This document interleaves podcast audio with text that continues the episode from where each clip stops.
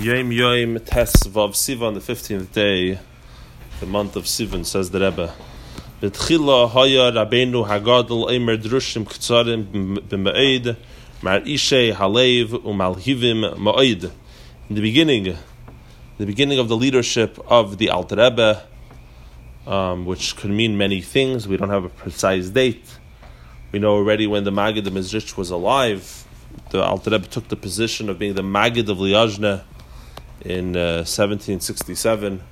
This is, this is just uh, this is years before the Maggid even passed away, and he was there until uh, until 1801 02. Officially, it says in Hayom Yom that the Alter Rebbe established the Shita of Chabad, the methodology, the philosophical underpinnings, um, the doctrines of Chabad in 1772. So that's that could be another date to look at. But in any event, it says here that the beginning of the Alter Rebbe, he would say drushim, Hasidic. Uh, nowadays, they always translate Hasidic discourses, but a drush, uh, a discussion Chassid is very very short. But they were very very powerful. Ishe halev. They would be marish the heart. They would they would shock the heart. They would uh, they had the, the, the, the they would completely shake up the person from whatever he was up to. There's actually books put together with you know which have those original Titus of the Alter Rebbe. Very fascinating. You, are not gonna every time you open the book, you feel like it's a you know it's the Zel Umazeh of Twitter, Lahavdil, where you know in 165 characters or whatever it is, you you give you really you get you get the you get straight to the point. And Malhiva Moed, and they really set a person aflame. They're very. Uh, it's interesting. In the original letter, it says Mar'ide Halev. I don't know.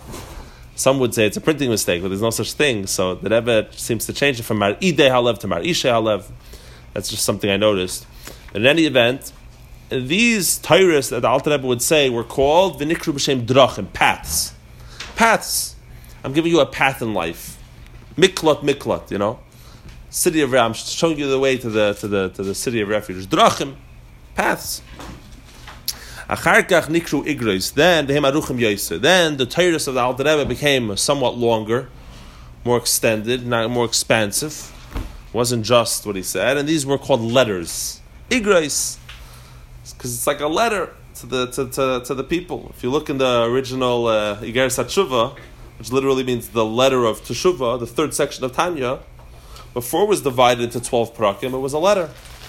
It was a little bit shorter, but it was I mean, that actually is, would probably be very long in comparison to what he's saying, but he's saying the teachings of the Alter Rebbe were called Igrais letters.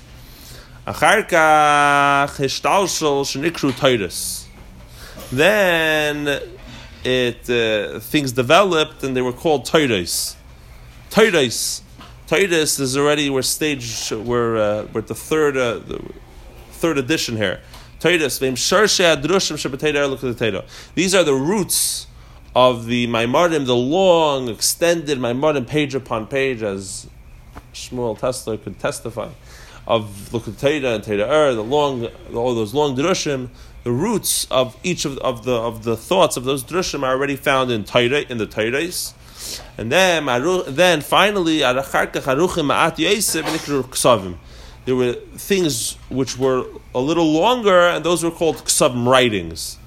And those are with explanation, with clarification, with broad clarification, based on the on those times, that would have been considered a broad um, explanation. What's interesting is is that I believe there's a vart of the Tzemach Tzedek that anything written down is is if it's put down in writing, especially if it's printed, it means it's meant to be for all generations versus things which are more verbal are not necessarily.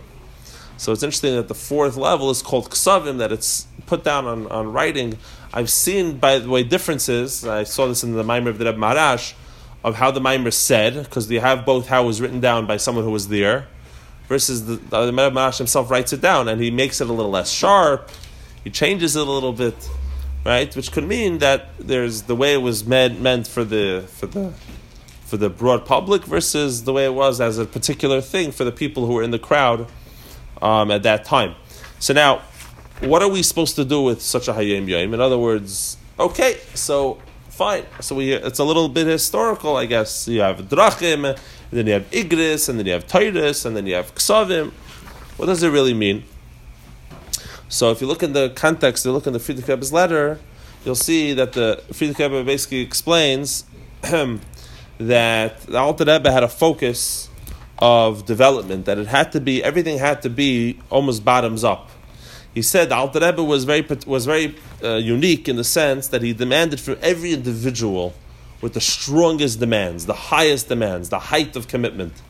And he, interestingly enough, he makes a distinction between the Alter Rebbe and the Rebbes that came after him. Asher kamoyhu loy asu kveit kedushas tzoi. The Mittler Rebbe didn't go in the Alter Rebbe's path this way, and the Tzemach Tzedek didn't go in the Alter Rebbe's path this way. They speak b'chalal. They spoke in generalities. And if somebody, and if they wanted to speak in particular way, then either they spoke in, a, on, a, a, an audience, a private audience, or they spoke at a, when they said over a mimer. Harkening back to what I said a moment ago, that when you speak, it's different than when you write down when the way they said it over, that was for the individuals there, but the Alter Rebbe, he demanded from everybody. And that's why we find Alter Rebbe changing his style over time, because he's bringing the whole crowd with him, and he's demanded from every individual um, that they grow in their uh, in their in their uh, spiritual development. So I guess the lesson to, to us is that so too maybe when we join Chabad philosophically and so on, and we study Chassidus, maybe also if we wanted to be with the full power, um, then we got to start one step to the next step. The Rebbe sets up many letters of how to, if someone have to approach Chassidus the way you approach anything else, the way you approach Gemara, and you have to start one step, next step, next step, and make sure you reach the climax.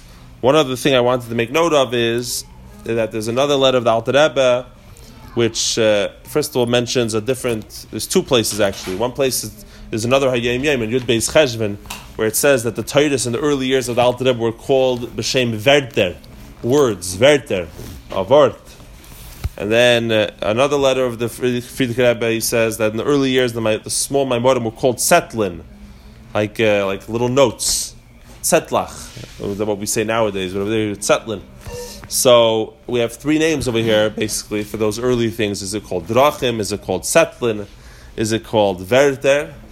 And another interesting thing is that when the, the in that letter talks about the development, there seems to be one distinction that sounds like ksavim came before Titus. He says how ksavim were short, they were called ksavim, and then longer were called Titus, which uh, in our by us, it's no, it's igrais, which brought to Tairais, and then it came to um, um, uh, to to ksavim. So then comes, the question: which one is considered longer, Tairais or ksavim? So maybe the uh, maybe the answer lies in what I was saying before: how ksavim means that it was written down. In other words, even if the Alter Rebbe didn't actually write it down, but he could have said it in a way that it was meant to be transcribed in a certain way. The reason it's called ksavim, you could say, is because it's, it's, it's written in a very particular way. If you look in that other letter, the Frierdiker Rebbe says that the, the, the ksavim were maimadim besudarim, organized maimadim. You know, the way we speak is not as organized as the way we write. It was organized. So it could be that, you know, ksavim is considered a develop, like in the Hayom Ksavim is considered a development after Torahs, but not so much because of the length, right? Even though he says they're a little longer, aruchim ma'at, yoiser, a drop longer, the real emphasis about ksavim perhaps is that they're that they're mesudarim, they're very organized, um, versus uh, which are which are less. But it's it's still somewhat of a of a uh, of a contradiction. I'm, I'm actually paying attention now. I see that the Hayom Yom doesn't actually say that Torahs are. Um, he doesn't mention the the only one of the four that doesn't mention the length of it is Torahs. You know, it, it, says drachim, which are very short. Then it says igrais, where aruchim yaiser. But then when it comes to Torahs, it doesn't mention anything about the length. right? And then it says about ksavim ma'aruchim ma'at. But but then what? Maybe um, it says when it talks about Tairais, it says it developed that they the igres were called Tairais. Interestingly enough, um, so there was there's something here between the Tairais and the ksavim. But anyways, I don't want to I don't want to lose the crowd. Everyone have a great day.